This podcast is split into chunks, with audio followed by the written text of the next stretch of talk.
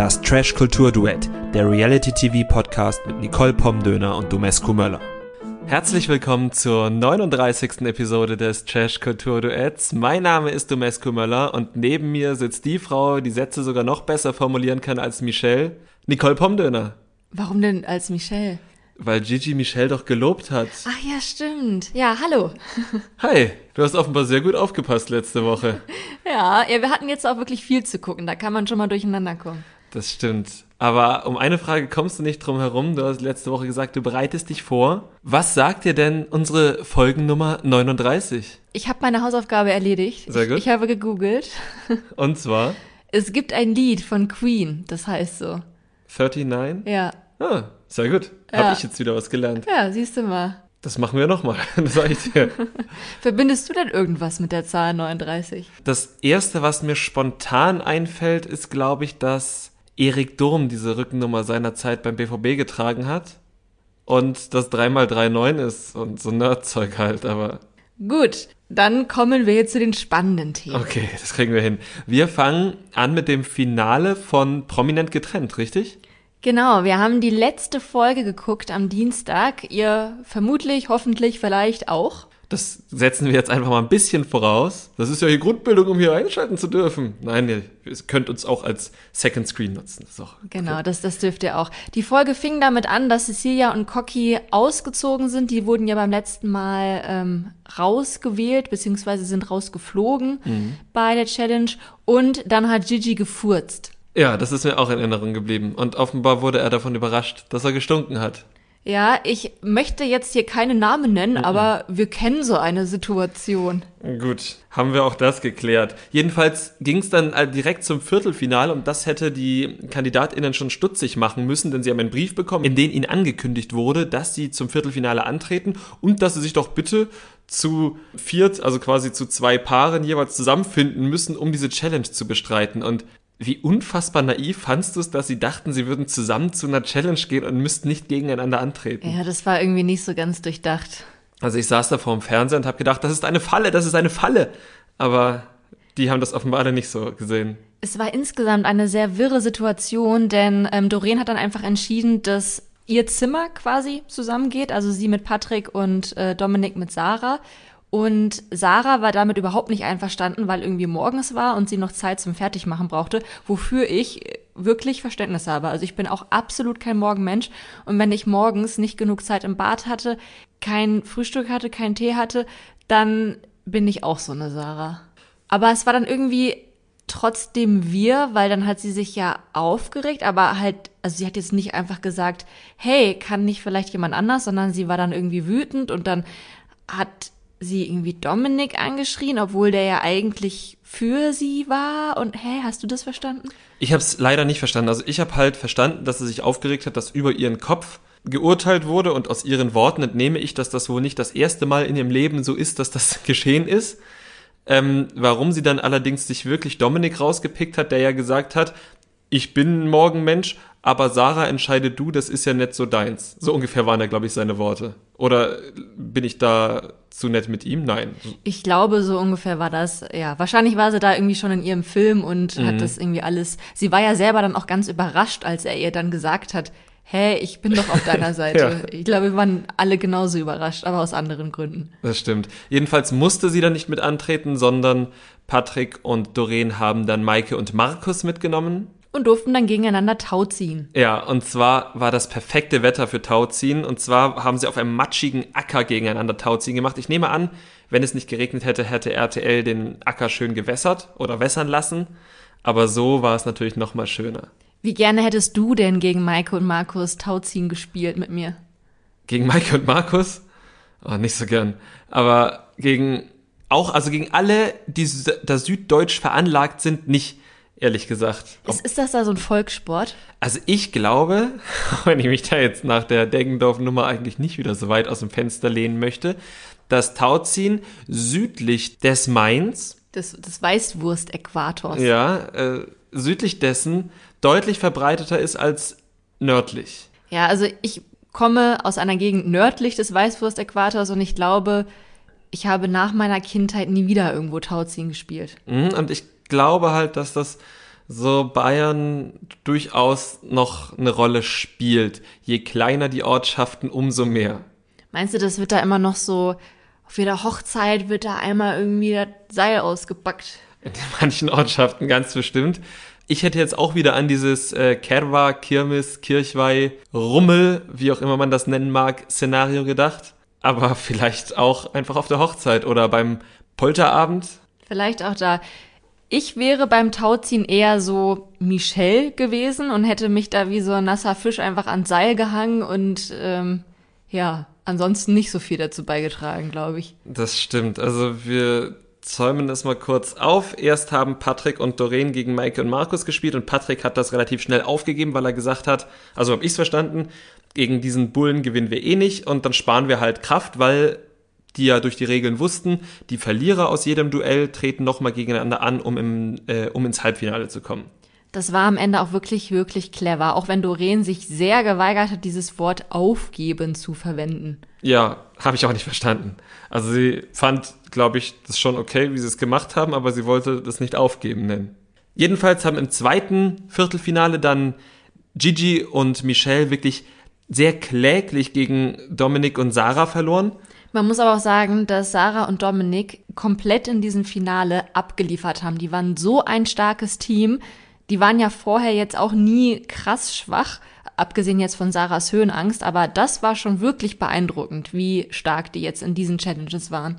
Definitiv. Und ich glaube, dass Dominik, der ja Österreicher ist, aber da glaube ich dann auch wieder von seinem Österreich gehört für mich ja ein bisschen mit zu Bayern, von diesem Tauziehen auf dem Rummel profitiert hat, weil er wusste halt, du darfst nicht einfach nur ziehen, sondern du musst mit Schwung ziehen, damit du dann dein Gegenüber halt aus dem Tritt bringst und dann Meter machst. Haben wir HörerInnen aus Österreich? Ja, ein paar, zumindest immer wieder. Ich hoffe, ihr seid Bayern-Fans, ansonsten ähm, habe ich mich gerade unbeliebt gemacht, das stimmt, ja. Aber wie ist das? Hat Österreich so viele Einwohner wie Bayern? Wahrscheinlich, ja. Ich weiß es nicht. Ich weiß es auch nicht, aber Bayern wird doch mehr als, was hat Österreich? Vielleicht sollten wir ja. das Gespräch einfach hier. Wir, haben wir haben nichts gesagt. Ja, Ruth wie es Ruth. Sagt man das so? Weiß ich nicht. Auf jeden Fall haben dann ähm, die beiden Verliererteams gegeneinander Tau gezogen. Und zwar eben Doreen und Patrick gegen Gigi und Michelle. Und da ist dann das eingetreten, was Patrick sehr weise vorhergesehen hat, dass nämlich sein Team die Kraft gespart hat und dementsprechend sehr, sehr frisch war im Game, während Gigi und Michelle wirklich schon am Ende ihrer Kräfte waren. Mhm. Und dann war das eigentlich sehr offensichtlich, wie das Ganze ausgeht. Ja, tatsächlich muss man ja auch wirklich sagen, dass Gigi und Michelle die ganze Zeit meistens eher durch Geschicklichkeit überzeugt haben und man wenn man jetzt so ganz plump rangeht, jetzt nicht unbedingt die Kraft aus beiden herausstrotzen sieht. Ich glaube, bei uns wäre es halt genauso gewesen. Wir wären auch eher bei den Geschicklichkeitsaufgaben gut gewesen, bei den Kraftsachen. Ja, das ist nicht unser Ding. Genauso war es. Ich habe sehr kräftige Beine. Also wenn ich das Tau zwischen meine Oberschenkel geklemmt hätte, vielleicht. Das stimmt. Das wäre eine Idee gewesen. Jedenfalls kamen Gigi und Michelle nicht auf diese Idee und haben halt verloren, weil es wirklich nicht deren Spiel war. Das hat Michelle ja auch nochmal sehr bedauert, dass sie eigentlich so gut waren die ganze Zeit, aber dann eben ein Spiel kam, was absolut nicht zu deren Stärken gepasst hat. Und sie haben einige Stärken, aber nicht die. Das hat sie dann auch wirklich mitgenommen. Also beide waren am Boden zerstört und was dann etwas unschön war, sie waren so frustriert, dass sie Patrick und Doreen nicht mehr gratuliert haben zum Sieg. Das fandst du unschön? Das fand ich unschön. Ich fand aber natürlich auch unschön, wie persönlich das Doreen genommen hat und wie sie darauf rumgehackt hat und in ihrer Würde verletzt war. Also ihre Reaktion fand ich schon sehr übertrieben. Nichtsdestotrotz finde ich im Sinne des Sportsgeist oder ne, man sagt doch immer hier ja, ja. Sportsfreund und so, da kann man halt auch mal gratulieren. Aber das, also, ja, also, dass sie nicht gar nicht gratuliert haben, ist natürlich nicht cool, wenn es denn so gewesen ist. Ist es ist es, wir haben die doch nicht die ganze Zeit von diesem Matschfeld da hochlaufen sehen. Aber haben sie ja gesagt, dass sie nicht gratuliert haben. Wer hat das gesagt? Doreen. Doreen hat, will sich mal wieder irgendwo als Opfer inszenieren, weil sie es wirklich von allen Menschen am allerschwersten auf der ganzen Welt hat. Und dann gratuliert ihr nicht mal jemand, als sie dann äh, am meisten Tau durch den Matsch gezogen hat. Wie gesagt, ich finde, es gehört sich zu gratulieren. Ich glaube, wenn sie gratuliert hätten, dann hätten wir das gesehen, gerade weil es diese Diskussion gab. Aber natürlich war ihre Reaktion überzogen. Was wir dann aber noch ne-, Schönes gesehen haben, war, dass Gigi und Michelle danach noch im äh, Abschiedsinterview gesagt haben, sie geben sich eine Chance. Wir wissen bis heute, glaube ich, nicht ganz, was daraus geworden ist, weil sie, glaube ich, noch bis zur Ausstrahlung am Sonntag warten müssen. Kommt irgendwann mitten in der Nacht auf den Sendeplatz, aber ich glaube, bis dahin müssen sie vertraglich noch warten oder wir haben es verpasst auf Instagram. Auf jeden Fall sind wir sehr gespannt, was aus dieser zweiten, dritten, vierten oder fünften Chance geworden ist. Wann wurde das nochmal abgedreht? Wissen wir das? Im Sommer, Herbst? Herbst? Dann waren sie wahrscheinlich inzwischen sechsmal getrennt und vielleicht siebenmal wieder zusammen. Und wie oft hat Michelle ihren Anwalt eingeschaltet? Ja, wahrscheinlich genauso oft. Wer definitiv nicht mehr zusammenkommt, was aber eigentlich jetzt auch nie zur Debatte stand, ähm, sind Patrick und Doreen. Denn jetzt hat Patrick langsam die Schnauze voll. Also der zeigt jetzt auch Zähne und hat keinen Bock mehr auf Doreen. Und alles wegzulächeln. Alles wegzulächeln hat auch, ich finde, du wirst mir jetzt sicherlich wieder besprechen, er hat ähm, schon recht fies über sie geredet. Er hat mit Dominik darüber geredet, warum denn damals nochmal Schluss war bei ihm und Doreen und hat eben in dem Zusammenhang auch gesagt, dass sie unausstehlich war und dass er sie betrogen hatte, um sie loszuwerden. Das fand ich auch kacke. Also da muss ich ja sagen, das fand ich auch von Patrick keinen Feinzug, ehrlich nee. gesagt. Ich meine, das Ganze ist 30 Jahre her. Da muss man jetzt auch nicht irgendwie nachtragend sein, aber ähm, dass er das jetzt auch noch so erzählt hat, als wäre es irgendwie so eine lustige, coole Geschichte, das geht halt nicht. Nee, absolut nicht. Also ich sage ja auch nicht, dass man Doreen wie Müll behandeln soll. Ich sage nur, dass Doreen aufhören soll, andere wie Müll zu behandeln. Okay, damit kann ich leben. Na, dann kommen wir doch auch schon zum Halbfinale. Genau, und dafür ging es wieder in luftige Höhe, wenn man so möchte. Es ging wieder auf dieses ähm, Gerüst, was von RTL ganz offenbar für zwei Wochen komplett angemietet wurde und dann auch so richtig schön jeden Tag einmal in Stellung gebracht wurde. Darauf mussten die Ex-Paare sich so gegenseitig Begriffe erklären und das durften sie aber nur, wenn sie auf so ein ganz dünnes, äh, auf so einen ganz dünnen Balken balancieren, der natürlich auch in luftiger Höhe ist. Darunter war aber natürlich ein Netz, in das man reinfallen konnte. Es war insgesamt eine sehr wackelige Angelegenheit und da oben dann klar zu denken und dieses Tabuspiel dann wirklich ordentlich zu spielen, ist sicherlich nicht einfach. Aber wer richtig krass eben wieder abgeliefert haben, waren Dominik und Sarah. Und das, obwohl Sarah ja wirklich Höhenangst hat. Wir haben das ja schon oft gesehen das war sehr beeindruckend, wie sie sich da zusammengerissen hat und das dann hinbekommen hat. Sie war richtig, richtig fokussiert. Ich glaube, es tat ihr gut, dass sie am Anfang einmal in dieses Netz gefallen ist, weil sie gemerkt hat, okay, wenn ich falle, falle ich nur in dieses Netz. Dadurch, dass sie schon einmal gefallen ist, konnte sie, glaube ich, dann für den Rest der Challenge klarer denken. Das ist eine sehr interessante Theorie und nimmt, denke ich, auch den Zweifelnden ein bisschen den Wind aus den Segeln. Denn unter anderem hatten ja auch Maike und Markus dann im Anschluss gesagt, auch plötzlich hatte sie keine Höhenangst. Oh ja, das war so lächerlich. Ja, als ob sie das halt alles vorher nur vorgespielt hätten, hätte. Aber das, was du gerade gesagt hast, das finde ich ganz schlüssig. Also wahrscheinlich hat ihr das dann wirklich einfach die Panik genommen. Man müsste sie halt mal fragen, aber allein wie man sie gesehen hat, am Anfang wieder diese ganz großen Augen, diese, diese, diese Todesangst, die ihr da wirklich immer ins Gesicht steht, sobald sie auf, irgend, auf irgendwas, was höher ist als einen halben Meter steht. Und dann ist sie ja reingefallen und danach ging es. Ne? Also und man muss auch sagen, dass Dominik und sie jetzt zum Ende hin auch wirklich immer besser miteinander gespielt haben. Also die hatten ja jetzt nie diese ganz großen Krisen wie Cecilia und Cocky, aber man hat, finde ich, auch gemerkt, wie Dominik immer besser auf sie eingegangen ist und immer weniger so von oben herab. Genau, und wer aber gar nicht so richtig damit klarkam, waren dann tatsächlich Doreen und Patrick, die sich so richtig überhaupt nichts gegenseitig erklären konnten, weil sie gar nicht erst gemeinsam zur Mitte balancieren konnten. Diesmal war es Doreen, die Höhenangst hatte oder einfach Angst vor, vor diesem Spiel hatte und ähm, sich eben nicht dazu überwinden konnte, das durchzuführen. Ich glaube, sie hatte auch einfach äh, schwache Beine. Du brauchst ja, um so zu balancieren, halt einfach gerade sehr stabilen äh, Stand und den hatte sie, glaube ich, einfach nicht mehr nach den Anstrengungen der letzten Tage. Genau, das darf man nicht vergessen. Die hatte ja am Tag davor zwei Runden Tauziehen gespielt. Mhm. Alle anderen natürlich auch, aber es ist halt immer eine Frage der Fitness und ähm, ja, der Belastung des Körpers, wie gut man das dann durchhält. Und natürlich auch des Alters. Ja, das darf man nicht vergessen. Und dementsprechend standen nach diesem heiteren Rätselraten Markus und Maike sowie Dominik und Sarah Joel im Finale. Doch bevor es dann an das tatsächliche Finale ging, hat RTL da nochmal so einen kleinen Zwist eingebaut. Ja, so eine kleine Nummer, die wir so ein bisschen aus Love Island kennen. Teilt man oder teilt man nicht. Die KandidatInnen mussten ein Engel oder ein Teufel wählen und das ganze System war halt wirklich, wirklich clever gewählt, weil wenn beide aus einem Ex-Paar den Engel gewählt hatten, bekamen beide die Hälfte der verbliebenen 44.000 Euro. Wenn einer den Teufel und einer den Engel gewählt hat, bekam der, der den Teufel gewählt hatte, das komplette Geld. Aber wenn beide den Teufel gewählt hätten, dann wäre das Geld bei RTL geblieben. Also wirklich clever, nochmal eine Stufe höher als dieses Love Island Ding, wo ja beide einen Umschlag bekommen, einer bekommt den Betrag, der andere bekommt nichts und dann darf der, der den Betrag bekommen hat, entscheiden, ob er teilt oder nicht. Also das ist nochmal cleverer. Und anders als bei Love Island wäre das ja tatsächlich ein Format, wo es realistischer wäre, dass die beiden Paarteile nicht gleich entscheiden, weil sie ja eben kein echtes Paar mehr sind, sondern Ex-PartnerInnen. Und ähm, ich meine, klar, wenn die jetzt schon im Finale stehen, dann haben sie da schon eine lange Zeit miteinander durchgestanden und viele Spiele zusammen bewerkstelligt. Aber es hätte natürlich trotzdem sein können, dass da jemand einfach irgendwie noch einen Groll hat oder der anderen Person nicht vertraut und eben das Teufelchen wählt. Hättest du einem der beiden Paare zugetraut, dass da jemand den Teufel wählt? Nee, aber ich bin mir hundertprozentig sicher, wenn Serkan und Karina im Finale gewesen, hätte RTL das Geld behalten können, weil beide den Teufel gewählt hätten.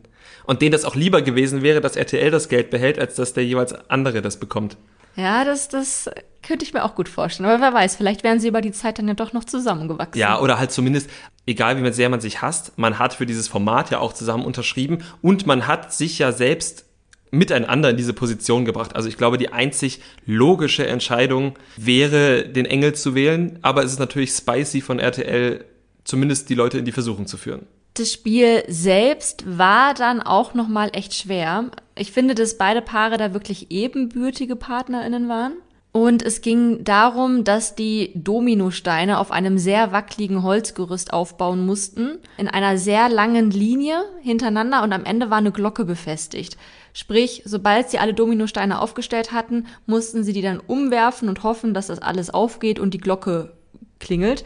Das Schwierige dabei war nicht nur das ganze wackelige Gerüst, sondern auch noch, dass die beiden aneinander gekettet waren. Und dass sie auch immer durch dieses wackelige Gerüst steigen mussten, also ständig das beim Gehen umwerfen konnten. Und ganz am Anfang hatten ganz klar Sarah Joel und Dominik die Nase vorn. Also die haben das besser gemacht. Vielleicht hat auch Sarah Joel einfach die längeren Beine als Maike. Ich glaube, dass das durchaus eine Rolle gespielt hat. Und dementsprechend ist es bei Mike und Markus am Anfang ziemlich oft umgefallen. Und Sarah, Joel und Dominik waren zweimal so kurz davor, den Sieg zu holen, indem sie die Domino-Linie schon gestartet haben, aber am Ende die Glocke nicht geläutet hat. Für wen warst du denn? Ich war, ich war gegen Markus weil ich Markus in diesem Format auch wieder sehr, sehr unangenehm fand. Aber irgendwie war ich am Ende auch für Dominik und Sarah, weil die mir in der Finalshow einfach so toll gefallen haben, weil die so über sich hinausgewachsen sind. Aber gewonnen haben sie leider nicht.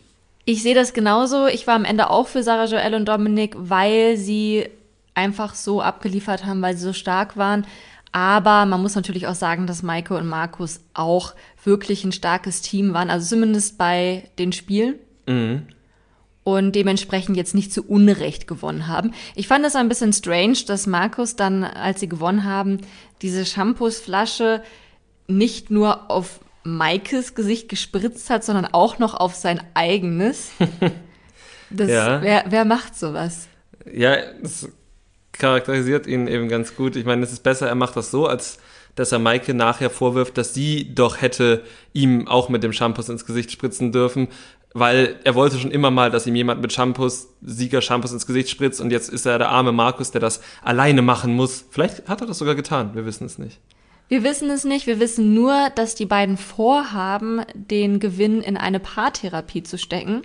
Wir wissen natürlich nicht, ob sie das jetzt tatsächlich getan haben, aber falls ja, finde ich das eine sehr coole Idee, auch total im Sinne des Formats. Also was Besseres hätte man dann eigentlich nicht machen können, weil anscheinend lieben sie sich ja doch noch aber kommen halt einfach nicht miteinander klar und dann ist das auf jeden Fall der beste Weg. Also wenn ich jetzt auch Paartherapeut in Köln wäre, ich würde meine Preise auf jeden Fall jetzt anheben, weil ich weiß, dass da jemand mit 44.000 Euro kommt.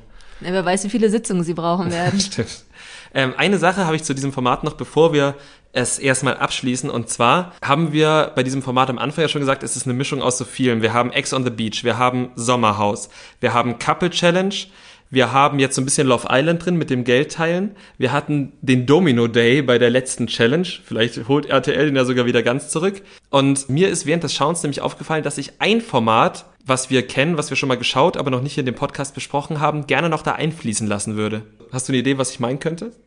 Das perfekte Dinner. Nein, ich meine Too Hot to Handle. Wenn man das auch noch reinbringen würde, weil das ja Ex-Paare sind und man ja auch möchte, dass sie irgendwie Ex-Paare bleiben und dass das Geld ja auch weniger wird, dass man dann denen auch noch Geld abzieht dafür, dass sie knutschen. Wenn zum Beispiel Mike und Markus unter der Dusche rummachen, dass der Gruppe dann gleich nochmal irgendwie 3000 Euro abgezogen werden und am Abend ja auch gesagt wird, übrigens, das war wegen Maike und Markus. Wenn Gigi sich Kraft an Michelles Brüsten holt, dass dann irgendwie 500 Euro abgezogen werden, weil Gigi sich Kraft an Michelles Brüsten geholt hat. Das finde ich grandios, diese Idee. Das sollten die wirklich aufnehmen. Das passt perfekt. Dankeschön, Dankeschön. Was ist denn jetzt so dein Fazit zu dem Format? Bist du immer noch so begeistert, wie du es am Anfang warst? Ja, doch. Also ich finde das Format gut. Ich muss halt sagen, wenn ich jetzt ein höhenängstiger Mensch wie Sarah wäre, also gibt es ja bestimmt auch noch andere, die das in ähm, dem Maße haben, würde ich wahrscheinlich dieses Format absagen, weil wirklich jedes zweite Ding ja in luftiger Höhe stattgefunden hat. Aber zum Schauen macht es Spaß. Die haben auch bei der Wahl der Charaktere gut zusammengestellt, obwohl ich mich über den einen mehr, über den anderen weniger aufgeregt habe, aber schöne Mischung. Was sagst du? Dem kann ich nur zustimmen. Ich finde jetzt zum Ende hin hat es sich irgendwie ein bisschen gezogen. Mm. Aber das tun solche Shows ja meistens, wenn es dann halt immer weniger Paare werden und man eigentlich nur noch darauf hinfiebert, wann jetzt das Finale kommt. Dementsprechend ist das jetzt vielleicht gar nicht unbedingt ein Negativpunkt, dem ich jetzt prominent getrennt zuschreiben würde. Aber insgesamt bin ich auch auf jeden Fall von dem Format überzeugt und ähm, denke, dass es mit deiner Zusatzregel von Too Hot to Handle das Ganze einfach noch mal so ein bisschen interessanter machen würde. Vielleicht doch, solltest du Spielemacher werden. Sollte ich Spielemacher werden und dann machen wir alles noch mal ein bisschen höher. Aber wer sich da küsst, kriegt Geldabzug. Was du auf jeden Fall nicht machen würdest, wären Eistauch-Challenges. Nee, absolut nicht. Und da habe ich Marvin ganz sicher auch auf meiner Seite. Denn mit ihm ging die sechste Folge Couple Challenge für uns los. Ist das nicht die siebte? Ich habe mir aufgeschrieben die sechste, aber. Tja, stechen. Jedenfalls ging es mit Marvin weiter, nachdem wir in der letzten Folge schon gesehen haben, wie Calvin durchgetaucht ist. Und ja, Marvin hat sich dann, ich will jetzt nicht sagen, nicht getraut, sondern er hat einfach eine kleine Panikattacke bekommen vorm Untertauchen und das kann ich sehr gut verstehen. Ja, ich habe das auch so interpretiert. Das Ärgerliche daran war dann, dass sie dann nicht mal das Rätsel lösen konnten. Aber auch da muss ich sagen, dass das von allen Rätseln, die ich insgesamt sehr einfach fand, das schwierigste war. Denn die hatten da so eine Nuss abgebildet und ähm, ja, der erste Buchstabe sollte halt ein K sein. Allerdings habe auch ich bei der Nuss sofort an Eichel gedacht und nicht an den Oberbegriff Nuss. Ja, ich auch nicht. Du hättest eine andere Nuss dort abbilden können als eine Eichel, von der, glaube ich, nur die wenigsten Biologen wissen, dass es überhaupt eine Nuss ist. Ist, ja, ich weiß es nicht. Würde, ja, stimmt. Ist das überhaupt eine Nuss? Wie sieht es sieht halt aus wie eine Nuss. Ja, genau, egal. Jedenfalls ähm, war das Ergebnis eben nicht Kichel, sondern Kuss und dementsprechend waren 4000 Euro weg. Genau. Äh, dann sind unter großen Schlachtgesängen Denise und Michael sowie das Bauersucht-Frau-Pärchen Antonia und Patrick zur Challenge gegangen. Und während Denise und Michael das überraschend gut gelöst haben und 0 Euro verloren haben, ähm, hatten dann Antonia und Patrick zumindest bei der Rätsellösung ein paar Problemchen. Ja, sie haben es halt nicht gelöst. Und damit haben sie 1000 Euro verloren. Mit diesem ein Ereignis und vielen Ereignissen, die davor und danach passiert sind, haben sich Antonia und Patrick jetzt in der Folge für mich zum Worst Couple herauskristallisiert. Ja. Ich glaube, in der allerersten Folge, da waren wir beide ja auch schon so ein bisschen anti Patrick und Antonia, weil sie sich da einfach sehr überheblich gezeigt haben. In der Zwischenzeit ist das so ein bisschen abgeflacht. Da haben die sich bei, da haben sich beide ja auch ganz gut in der Gruppe irgendwie eingefunden. Aber die Folge hat es halt wieder richtig hart gezeigt, was für ein krasses Ungleichgewicht bei den beiden in der Beziehung herrscht und wie unfair und von oben herab Patrick Antonia behandelt. Ja, also es fällt mir auch schon manchmal auf, dass er in der Beziehung ziemliches Arschloch ist. Auch bei dem Rätsel, also beide haben es nicht gelöst. Antonia kam ja auch als zweites erst dazu, also sie kam noch frischer aus dem Wasser raus. In der Zeit hätte Patrick ja, also er hatte einfach ein paar mehr Sekunden, um sich wieder abzureagieren. Er konnte es auch nicht lösen und hat dann aber auch noch Antonia angekeift, dass sie es halt auch nicht wusste.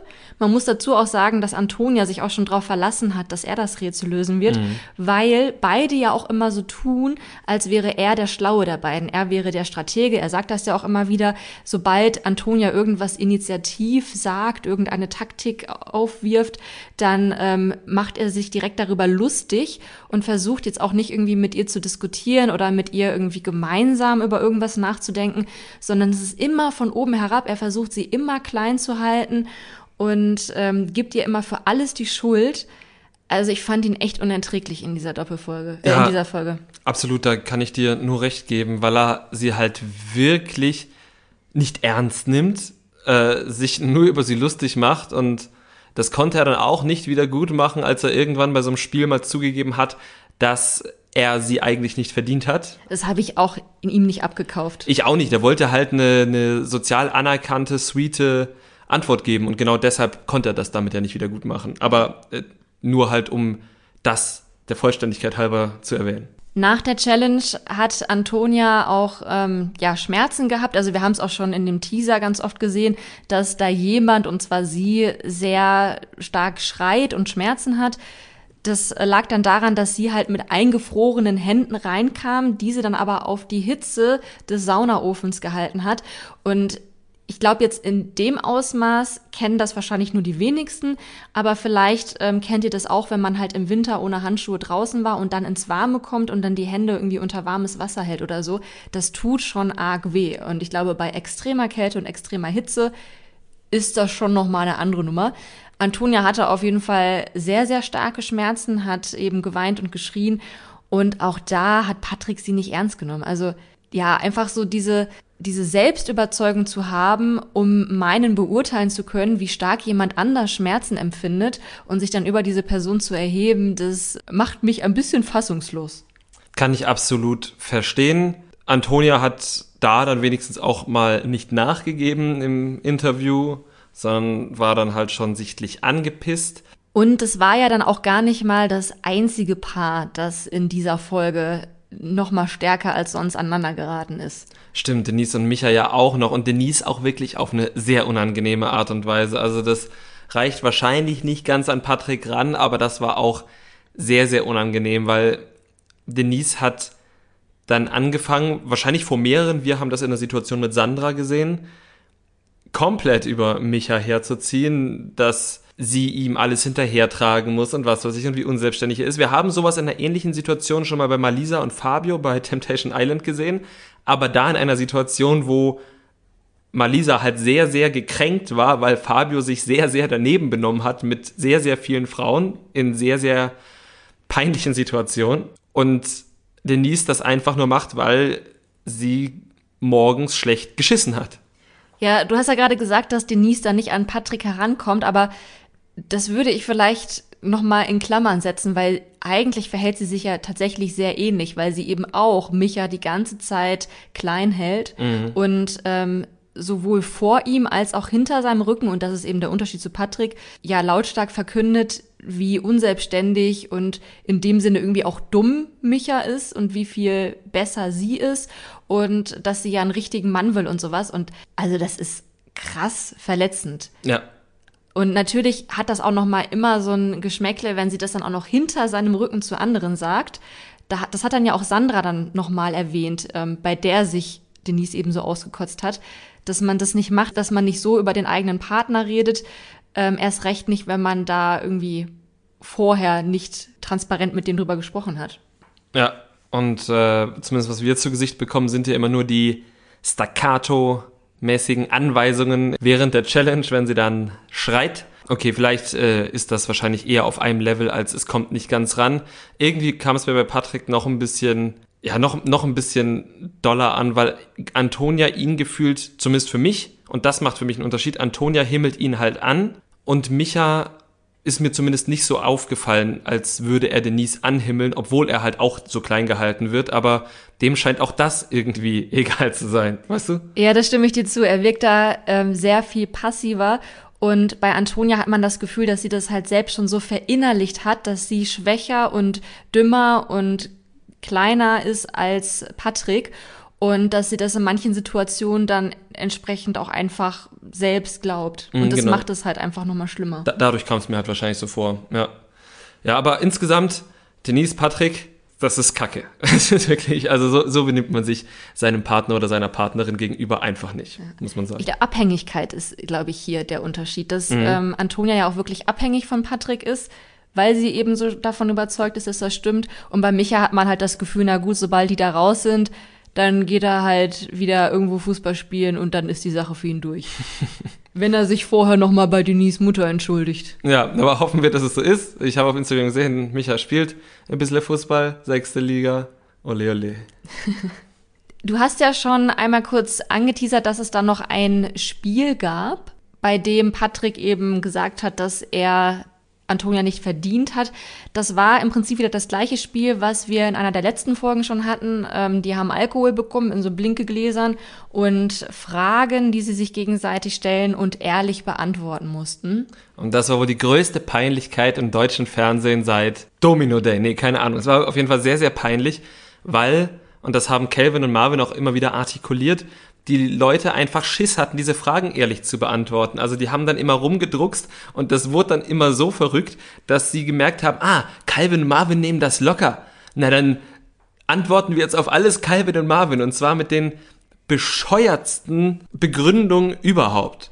Ja, also es war die Frage, wer schleimt am meisten und wir wissen natürlich immer nicht, wie viel die anderen Teilnehmenden mitbekommen, was wir jetzt als Zuschauende sehen, aber ich glaube, die haben da schon alle mitbekommen, was Denise da treibt und trotzdem wurde Calvin genannt. Ja, also bei allen möglichen Sachen wurde Calvin genannt und der hat auch immer drüber gelacht und dadurch haben alle dann diese Chance genutzt und das abzustimmen. Also das war komplett lächerlich. Ich glaube, da haben dann auch Tommy, Calvin und Marvin, die haben dann haben wir dann sehr hysterisch lachend gesehen, weil alle immer diese Fragen so dämlich beantwortet haben, aber ja. Ja, also es war wirklich lächerlich. Die Stimmung ist auch, glaube ich, gerade nicht allzu gut im Haus. Und ähm, ja, mit dem ging es dann auch schon in die Nominierung und ich muss echt. Es ging vor der Nominierung, hat Denise nochmal ein bisschen bewiesen, dass sie auf jeden Fall die größte Schleimspur dahinter sich herzieht, weil sie dann plötzlich auch Calvin, den sie vorher mit der Arschbacke nicht angeschaut hat, ein Wässerchen hinterhergetragen hat oder mal das Schulterchen gestreichelt hat oder einen netten Spruch gedrückt hat oder was weiß ich. Und wirklich zu jedem ist sie hin und es war, also das war sehr, sehr wahrscheinlich der Schnitt, aber das war ein guter Schnitt, weil der gezeigt hat, wie unangenehm diese Situation einfach jedem und jeder im Haus war, dass Denise plötzlich sich so an jeden rangewanzt hat. Man merkt bei Denise ja auch immer sehr stark, dass sie sich von morgens bis abends Gedanken dazu macht, wen sie nominieren soll, beziehungsweise eher, wer sie nominieren könnte und wie sie dann taktisch vorgehen kann, um nicht nominiert zu werden. Und das ist schon ganz schön nervig. Ich finde es auch echt schade, dass Tommy und Sandra diese Allianz mit Denise und Micha haben, weil ich auch das Gefühl habe, dass die sich, also das, Tommy und Sandra wollen ja nach Sympathie wählen und klar, die teilen sich ein Zimmer und irgendwie scheinen die sich ja auch ganz gut zu verstehen. Aber ähm, Sandra findet das ja zum Beispiel auch kacke, wie Denise über ihren Partner redet. Und da gibt's glaube ich, auch noch andere Punkte, weswegen man diese Allianz auch ruhig mal aufbrechen könnte. Ich glaube auch. Aber ich glaube andererseits auch wieder, dass Tommy und Sandra wissen, dass die anderen sie nicht wählen, solange sie sie nicht wählen. Und das ist schon mal eine Stimme weniger. Ja, das stimmt natürlich. Also und solange auch noch genug andere da sind, ja, gut. Ich hätte mir meine Allianz auch mit jemand anderem geschmiedet, aber ich erzähle jetzt einfach mal einen Schwank. Also nicht Tommy und Sandra haben sich ja Denise und Micha ausgesucht, sondern Denise und Micha haben sich Tommy und Sandra ausgesucht. Und da kann man dann, also da ist, fällt einem das so einfach zu. Das ist wie, als wir mal auf diesem Festival waren und plötzlich dieses eine merkwürdige Pärchen sich die ganze Zeit an uns rangehangen hat. Wenn wir jetzt mit denen in der Couple Challenge gewesen wären, hättest du auch nicht gesagt, nee, mit denen machen wir jetzt nicht mehr zusammen, weil die merkwürdig sind und immer von Hand und Fuß reden, sondern du hättest halt gesagt, ja gut, was soll's, das nehmen wir jetzt so mit. Oder nicht? Ja, es ist wahrscheinlich schon schwierig in so einer Situation, sich dann einem anderen Pärchen anzunähern, wenn man eigentlich schon so eine Allianz hat. Und dann möchte man ja auch selber nicht so wirken, als wäre man eine Person, die sehr sprunghaft ist und nicht verlässlich. so, so in der Art. Ja. Aber ähm, das Pärchen, was sich damals an uns rangehangen hat, könnte es sicherlich mit Denise und Micha aufnehmen. Von der Creepyigkeit? Ja. Ja, doch, doch. Aber kommen wir zur tatsächlichen Nominierung. Genau. Calvin und Marvin haben den Anfang gemacht und sie haben Dan und Micha genannt. Das ist jetzt so ein bisschen schwierig mit den beiden Michas, aber eben das Dan-Micha-Micha-Paar. Mit einer ganz guten Begründung, wie ich finde, denn sie haben eben, sind nach dem Ausschlussverfahren vorgegangen. Die haben auch nochmal ausdrücklich Tommy und Sandra gelobt, dass die sich jetzt nach der letzten Nominierung dann doch irgendwie mehr eingebracht haben und ja, sich mehr im Sinne der Gemeinschaft verhalten haben, was mhm. ich ganz cool fand, da auch mal wirklich positive Dinge loszuwerden. Ja. Ähm, ja, Patrick ist heute deren Bro, ne? und ich habe nicht so ganz verstanden, warum sie nicht Denise und Micha gewählt haben. Wahrscheinlich, weil sie erwartet haben, dass die sowieso gewählt werden. Ja, und ich glaube, weil sie fest damit gerechnet haben, auch dass Dan und Micha sie wählen. Das hat Calvin danach ja auch nochmal artikuliert, nachdem Dan und Micha dran waren und eben Micha und Denise gewählt haben. Das ist mit den Michas wirklich so ein Ding. Kann ich auch verstehen, dass Calvin das gedacht hat, denn bei diesem Saufspiel haben sowohl Dan als auch Micha beide Calvin genannt bei ihren Fragen. Hier mit wer schleimt am meisten und ich weiß gar nicht mehr, was das andere war. Wer wäre ohne den Teampartner besser dran? Mhm. Das waren ja wirklich beides Fragen, wo ich es sehr unrealistisch fand, da Calvin zu nehmen. Absolut. Und ja, dann überraschend haben sie dann eben Denise und den anderen Micha gewählt. Und zwar genau mit der Begründung, weil Denise so viel rumschleimt und Allianzen bildet. Das fand ich dann an sich cool, dass sie das so ehrlich gesagt haben, aber sie haben am Abend davor genau das Gegenteil gesagt, als sie meinten, Calvin schleimt am meisten. Genau, aber zumindest haben sie sich von Calvin dann ein Lob dafür abgeholt, dass sie wenigstens bei der Nominierung dann halt gezeigt haben, wen sie, also wer dann wirklich schleimt. So, also, dass da klare Worte gefallen sind. Ja, Fand ich auf jeden Fall auch gut. Denise und Micha natürlich nicht so. Sie haben Patrick und Antonia gewählt, ähm, weil das angeblich das stärkste Team ist und sie die dann irgendwie schnell raushaben wollen. Denise hat sich danach dann auch direkt bei Patrick entschuldigt dafür und das zeigt dann halt mal wieder, wie unehrlich das Ganze ist. Ja, also Denise hat sich da wirklich mal wieder nicht mit Ruhm bekleckert. Sie hat dann ja auch dieses gesagt, ja, wir haben euch nämlich gewählt, weil ihr ja sowieso nicht rausfliegt, weil ihr das ja immer gewinnt. Ja, und wir haben uns da schon über diverse Formate, über genau dieses Argument ausgelassen, dass das ein Scheißargument ist. Dann haben Patrick und Antonia auch Dan und Micha gewählt, was mich überrascht hat. Ja, Patrick und Antonia meinten ja auch, dass sie selbst damit gerechnet haben, in die Exit Challenge gewählt zu werden und dann quasi die als ja, Gegner irgendwie haben wollten. Ich, sie wurden am Ende ja auch in die Exit Challenge gewählt, aber ich verstehe nicht, warum sie damit gerechnet haben vielleicht, es war ja auch nicht so schwer auszurechnen, dass tatsächlich Tommy und Sandra möglicherweise die gleiche Wahl treffen würden wie Denise und Michael. Und sie wussten ja von Dan und Micha, dass Denise zu Dan und Micha gesagt hat, dass sie die Bauern wählen. Und dementsprechend. Ja, es wird kompliziert. Aber okay, ja, vielleicht war es so. Tommy und Sandra haben dann auch die Bauern, BauerInnen, Bäuerinnen, gewählt, Bäuerinnen ja. gewählt. Und damit war es gesetzt, Dan und Micha müssen mit Antonia und Patrick in die Exit Challenge. Genau. Was glaubst du, wie geht's aus? Ich glaube, ah, ich finde es schwierig. Also von Dan und Micha haben wir ja noch nicht so viel gesehen. Mhm. Die Challenge haben sie jetzt mit dem Eistauchen sehr, sehr gut gemeistert. Patrick und Antonia sind natürlich trotzdem ein sehr starkes Team. Ich könnte mir aber vorstellen, dass wenn Patrick da halt dann wieder so ein auf ich bin so schlau und du bist so dumm macht, dass ähm, das dann doch zu der einen oder anderen Blockade führen könnte. Ja, das kann sein. Für wen wärst du denn? Nee, nachdem wir heute Antonia und Patrick zu unserem Worst Couple gekürt haben, wäre ich halt für Dan und Micha. Also nach allem, was wir jetzt bisher gesehen haben und welche Paare noch drin sind, brauche ich weder Patrick und Antonia noch Denise und Micha noch weiter in der Show. Und Dan und Micha kamen halt später, obwohl ich sie beide sehr ins Herz geschlossen habe. Aber wer später kommt, finde ich immer ein bisschen unfair, wenn der ins Finale kommt. Also ein Finale zwischen Calvin und Marvin und Tommy und Sandra fände ich schon ganz nice. Sehe ich auch so. Ich finde Dan und Micha auch wirklich sehr sympathisch. Die haben halt beide so eine ruhige, lustige Art. Und ich glaube, die können uns da noch ganz gut unterhalten. Außerdem fände ich es wirklich spannend, wenn sie drin bleiben, wie sie dann mit Denise umgehen im weiteren Verlauf, weil sie ja wirklich sehr deutlich die Leviten gelesen haben. Und das könnte das Ganze nochmal so sehr spannend machen, sehr pikant. Oh, das wird richtig interessant. Ich weiß gar nicht, ob nochmal nominiert wird, weil danach ja nur noch vier Couples drin sind. Aber es wird auf jeden Fall interessant, weil wenn Dan und Micha rausfliegen, kommen Patrick und Antonia zurück, die von Denise und Micha gewählt wurden. Und wenn Dan und Micha zurückkommen, kommen die zurück, die gegen Denise und Micha ausgeteilt haben. Also es wird auf jeden Fall spannend. Vielleicht hätten wir einen der Michas einfach Michi nennen sollen. Ja, RTL hätte das machen müssen. Ja. Falls ihr jetzt gedacht habt, wir sind schon am Ende angelangt, nee, diese Woche hat nämlich ein neues Format angefangen. Genau. Temptation Island. Staffel 4. Normalo Staffel 4. Normalo Staffel 4, diesmal ohne prominente Gesichter. Weder bei den VerführerInnen noch bei den vergebenen Paaren. Vergebenen Paaren, bei den Paaren halt. Ansonsten das fast gleiche Prinzip wie immer. Es gab so die ein oder andere kleine Änderung, was jetzt wer zieht wann in die Villa ein betrifft. Wir haben natürlich jetzt auch schon im Teaser gesehen, da haben wir letzte Woche schon drüber gesprochen, dass Calvin als Verführer zumindest temporär in die Frauenvilla einziehen wird. Und ja, jetzt gab es die erste Folge. Was ist denn dein Gesamteindruck? Mein Gesamteindruck ist tatsächlich, dass es irgendwie immer trashiger wird, aber noch nicht unangenehm. Auf jeden Fall immer trashiger. Es gab einige Cringe-Momente. Ich bin aber jetzt noch nicht so ganz überzeugt, dass es jetzt nicht einfach nur das gleiche ist wie das, was wir schon in allen anderen Temptation Island Staffeln gesehen haben. Also so wirklich on fire bin ich jetzt noch nicht.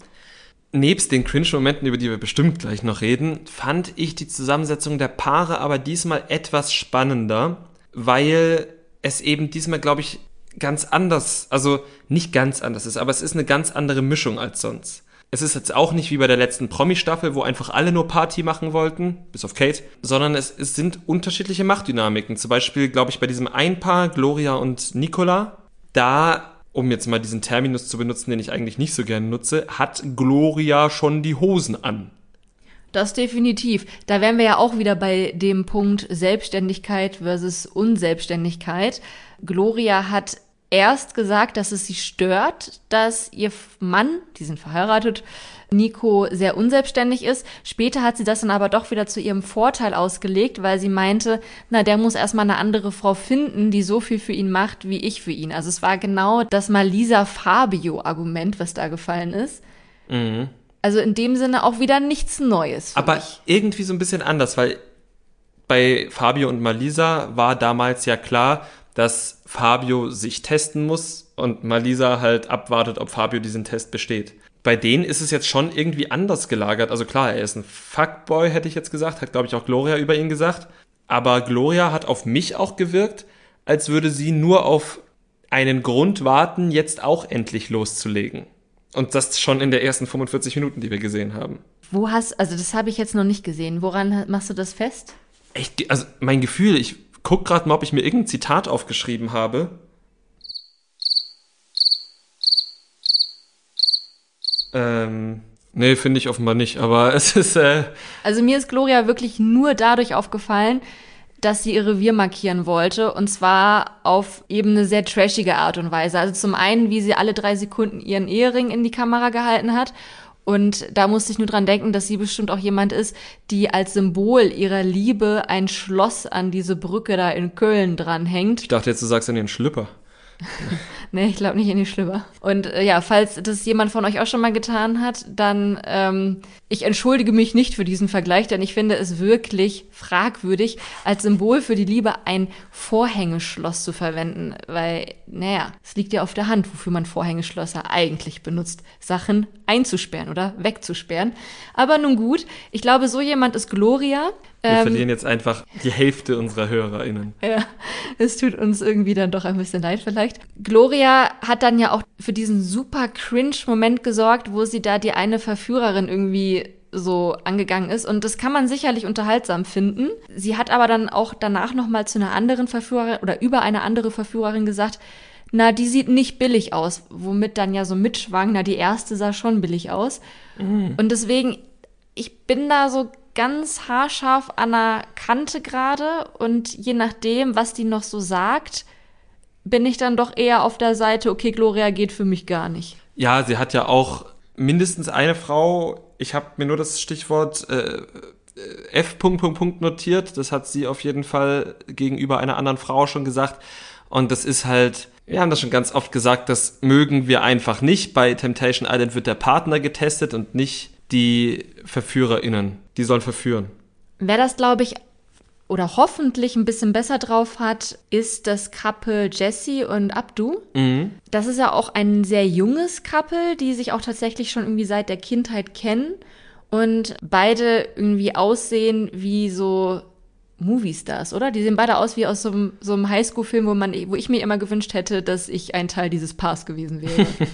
ja, die sind beide auf jeden Fall sehr, sehr hübsche Menschen, wo man gleich äh, auch den Knuddelfaktor hat, wo man hofft, dass die wirklich da als Paar rausgehen.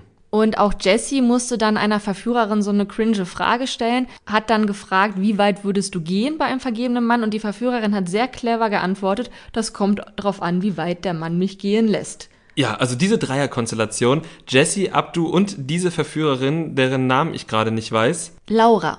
Äh, Laura, da muss ich halt wirklich sagen, ja, die drei gefallen mir schon mal sehr gut. Hat auch RTL gut gearbeitet, dass sie diese Frau da reingematcht haben, weil ich glaube, die kann gefährlich werden, einfach weil sie vielleicht Jessie recht ähnlich ist. Ja, das könnte ich mir auch vorstellen. Also, die sind jetzt für mich gerade noch so mein Favoriten-Couple, einfach weil ich die weil ich gerne, mein 14-jähriges Ich wäre gerne so gewesen wie sie. Entschuldigung, so ganz so jung sind sie nicht. Nein, sie sind aber 22, also das perfekte Alter, um in einem Teenie-Film einen 15-Jährigen zu spielen. Richtig. Ein bisschen älter sind Ellie und Credo. Das war das erste Paar, das uns vorgestellt wurde. Und ähm, die haben dann wieder so ein bisschen Patrick und Antonia Flavor, weil er sich ihr gegenüber auch etwas despektierlich gezeigt hat. Ja, also was meinst du im Speziellen? Also ich habe da ganz viel zu sagen, aber... Also speziell meinte ich jetzt eine Situation, die war auch ganz, ganz früh am Anfang. Da hat sie irgendwas gesagt, ich weiß schon gar nicht mehr was. Und er hat dann vor laufender Kamera gesagt, das kommt dumm rüber, wenn du sowas sagst. Und ähm, ja, hat sie auch immer dann so sehr überheblich behandelt. Und dann war ja noch dieses Escort-Girl-Thema. Genau. Da willst du wahrscheinlich. Da will ich was zu sagen, weil er sie einfach komplett in dieser Beziehung emotional in der Kneifzange hat. Er tut halt so, als kommt er, also er kommt wahrscheinlich aus einer erzkatholischen Familie, die halt sagt, oh, niemand ist für unseren Credo gut genug, äh, das muss äh, die reinste Seele der Welt sein. Und dann kriegt sie unseren Siegelring. Und dann kriegt sie unseren Siegelring und was weiß ich. Und sie hat halt mal äh, ihr Stu neben Studium, glaube ich, als Escort Girl gearbeitet. Und er scheint sie, zumindest kam das in den ersten 45 Minuten rüber, emotional damit zu erpressen, ihr zu sagen, meine Familie als katholisch wird dich niemals akzeptieren, weil du ja mal Escort gemacht hast. Aber ich kann auf Malle mir jeden Tag irgendeine Prostituierte aufs Zimmer holen, weil ich bin ja der liebe Credo. Und das werde ich jetzt hier bei Temptation auch machen. Aber ich habe dich ganz genau im Auge. So hat das ganze Vorstellungsvideo auf mich gewirkt. Ja, wobei das mit den Prostituierten jetzt nur eine Vermutung war. Das, das war nur ein Vergleich, eine Metapher. Entschuldigung, aber das hat's für mich die ganze Zeit geschrien. Das Vorstellungsvideo war genau das. Ja, ich, ich bin da ja ganz bei dir. Ich find's auch irgendwie echt fragwürdig, auch, ähm, dass er ja anscheinend glaubt, dass als Escort-Girl zu arbeiten irgendwas mit Untreue zu tun hat. Da muss er auf jeden Fall noch mal ein bisschen lernen. Auf die beiden bin ich auf jeden Fall sehr gespannt. Ich glaube, wir haben aber auch, und da hoffe ich, spoiler ich jetzt nicht, im Teaser gesehen, wie er knutscht. Oh, habe ich jetzt, ich, mir sind die Teaser immer alle zu schnell. Also er, er, ja, vielleicht irre ich mich auch, vielleicht war das auch der andere mit den wenig Haaren. Oh, das ist sowieso schlimm. Da sind einfach drei Leute mit Glatze und den vierten, Nikola, kann man ganz gut äh, ja, unterscheiden. Nikola kann man wirklich gut unterscheiden. Also ich glaube, es war nicht Abdu, vielleicht war es auch Mark Robin, aber ich meine, ich hätte Credo im Teaser knutschen sehen, aber wer weiß. Vielleicht war es auch einer der Verführer, der genauso aussieht wie er. Das stimmt. Kommen wir dann aber mal zu Mark Robin und seiner Freundin Michelle. Genau, die, mit denen habe ich noch ein kleines Problem, ähm, weil ich Michelle einfach sehr oft mit Ellie verwechselt habe. Ellie ist die Freundin von, von Credo. Credo. Ist, Ellie mhm. ist das ehemalige Escort Girl. Mhm. Und die beiden sehen sich jetzt zumindest für den Anfang für mich noch zu ähnlich, als dass ich die irgendwie klar benennen könnte. Aber ja, Michelle ist mit Mark Robin. Mark Robin ist der mit der Glatze. Und Credo und Abdu. Nein, Gott. Also Mark Robin hat auch eine Glatze. Michelle. Mi Michelle ist gelernte Bauzeichnerin. Das fand ich irgendwie ganz witzig, dass sie betont hat, dass sie gelernte Bauzeichnerin. Das machen ja irgendwie ganz viele Leute, ne? Ich bin gelernter Lackierer oder so. Mhm. Warum eigentlich? Weiß ich nicht. Ich kenne auch einen gelernten Bauzeichner. Ist das gut? Vielleicht äh, gibt es auch ungelernte Bauzeichner. Vielleicht, das weiß ich tatsächlich gar nicht. Kann man als Bauzeichner arbeiten, wenn man das nicht gelernt hat? Das ist ja. Ich glaube nicht. Hm. Vielleicht ist das sowas wie so ein Doktortitel. Dass wenn man das schon gelernt hat, vielleicht ist das eine ganz krasse Ausbildung, dann will man das auch so dazu sagen, so wie wenn man halt sagen möchte, ich bin Dr. Nicole, wenn ich einen Doktortitel hätte. Möglich. Der Bauzeichner, den ich kenne, war da nicht so stolz drauf. Hätte er vielleicht sein können. Mhm. Bei den beiden, ja, kann ich leider jetzt noch gar nicht so viel zu sagen. Da ist jetzt für mich erstmal alles offen. Ich glaube, Mark Robin scheint auch tatsächlich sehr offen zu sein, was die Frauen da angeht. Aber wir werden sehen. Ich fand, die hatten aber trotzdem irgendwie einen ganz guten Umgang miteinander. Die haben auch gesagt, die waren sechs Jahre mit ein paar Pausen zusammen. Aber ich fand halt, dass die sich, also dass das noch Necken war. Ich hoffe, dass es noch Necken war. Das werden wir jetzt in den nächsten Folgen rausfinden, wie viel da tatsächlich hintergesteckt hat. Aber für den ersten Moment hätte ich gesagt, das war Necken und dann fand ich die Dynamik eigentlich ganz witzig. Ja, wir werden es sehen. Wir bleiben auf jeden Fall dran. Wir hoffen, ihr bleibt auch mit uns dran. Wir hoffen, ihr interessiert euch für Temptation Island. Ihr guckt es vielleicht auch oder interessiert euch zumindest darüber, was wir darüber sagen. Nächste Woche fängt noch eine weitere Sendung an. Mhm, Kampf der Reality Stars. Und jetzt könntet ihr natürlich einfach sagen, das packen wir einfach auf den Platz, wo wir jetzt über prominent getrennt reden und das werden wir wahrscheinlich auch tun. Aber wir müssen echt nochmal überlegen, wie wir alles im Podcast oder ob wir alles im Podcast unterbekommen. Denn ja, wir haben leider noch richtige Jobs in Anführungsstrichen, beziehungsweise ja, Jobs, äh, bei denen wir bezahlt werden. Ja, schreibt uns doch einfach vielleicht mal auf Instagram, welches, also jetzt laufen ab nächster Woche drei Formate. Es ist Couple Challenge, es ist Temptation Island und es ist Kampf der Reality Stars. Und ja, vielleicht sagt ihr uns einfach, welche der Formate ihr gerne im Podcast hättet, was für Darstellungsformen ihr euch vielleicht für die anderen Formate vorstellen könntet. Und wir machen uns dann bis zur nächsten Aufnahme Gedanken, wie wir das unterkriegen. Und ich mache mir noch Gedanken dazu, was mir zu der Zahl 40 einfällt. Falls ich dich frage. Jedenfalls auf unseren Instagram-Kanal haben wir euch hingewiesen, da heißen wir wie auch hier Trash Kultur Duett und wir würden euch natürlich noch bitten, wenn ihr uns auf einem der gängigen Podcast-Portale folgt, wie zum Beispiel Apple Podcasts, dass ihr dort auch eine Rezension für uns da lasst oder bei Spotify ein paar Sterne vergebt. Das erhöht unsere Sichtbarkeit und hilft uns, neue HörerInnen zu gewinnen. Und damit verabschieden wir uns nach dieser monströsen Folge und sagen auf Wiedersehen. Bis zur Folge 40. Das Trash Kultur Duett, der Reality TV Podcast mit Nicole Pomdöner und Domescu Möller.